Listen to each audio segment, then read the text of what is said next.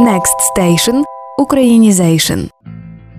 Дочка чи донька обидва слова цілком українські, і обидва набувають різних змістових забарвлень залежно від контексту. Насамперед, звісно, це особа жіночої статі стосовно своїх батьків.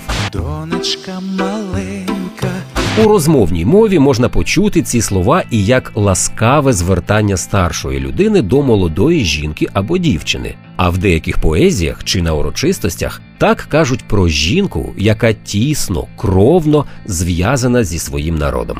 Ненько моя, моя рідненька, донька твоя, вже не маленька.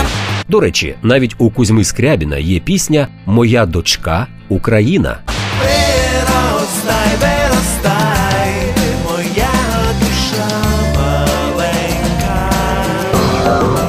Хай які схожі між собою ці слова, все-таки вони мають різні наголоси. Попереджаємо, що їх легко переплутати. Тож тут варто запам'ятати дочка і донька, донька і дочка.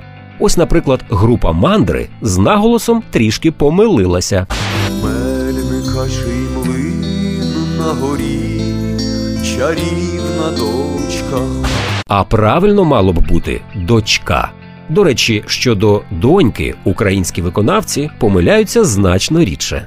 Країна втратила солдата, донька втратила тата. Моя донька спить. Донька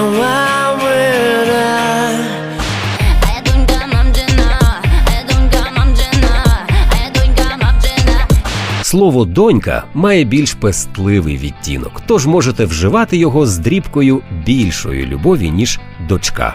Головне не переплутати наголоси. Проєкт Українізейшн створено за фінансової підтримки Європейського союзу. Вміст публікації є одноосібною відповідальністю Deutsche Welle Academy, програми Медіафіт для південної та східної України та не обов'язково відображає погляди Європейського союзу.